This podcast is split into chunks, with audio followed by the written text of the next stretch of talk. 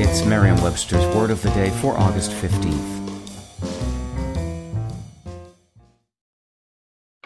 Hi there, it's Julia Louis Dreyfus. You may know me from my podcast called Wiser Than Me, where I talk to older women and get their wisdom from the front lines of life. I was amazed by how many people told me our show made them look forward to getting older, which is why I'm here to talk about season two of the show.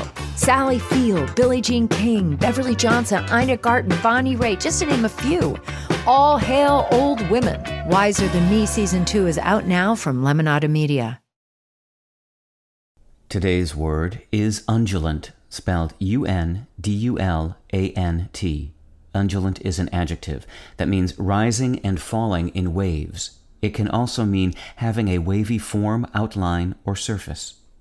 Here's the word used in a sentence from The New Yorker by Peter Schjeldahl. Gilliam broke ranks with the movement or extended it in the mid 60s when he began draping vast, unstretched, paint stained, and spattered canvases from walls and ceilings, creating undulant environments that drenched the eye in effulgent color.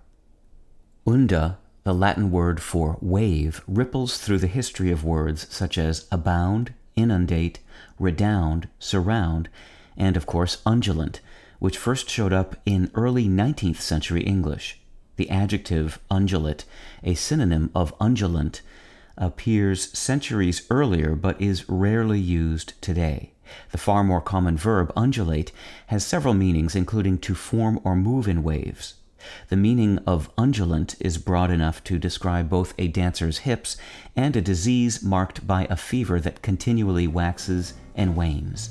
With your word of the day, I'm Peter Sokolowski. Visit merriam-webster.com today for definitions, wordplay, and trending word lookups.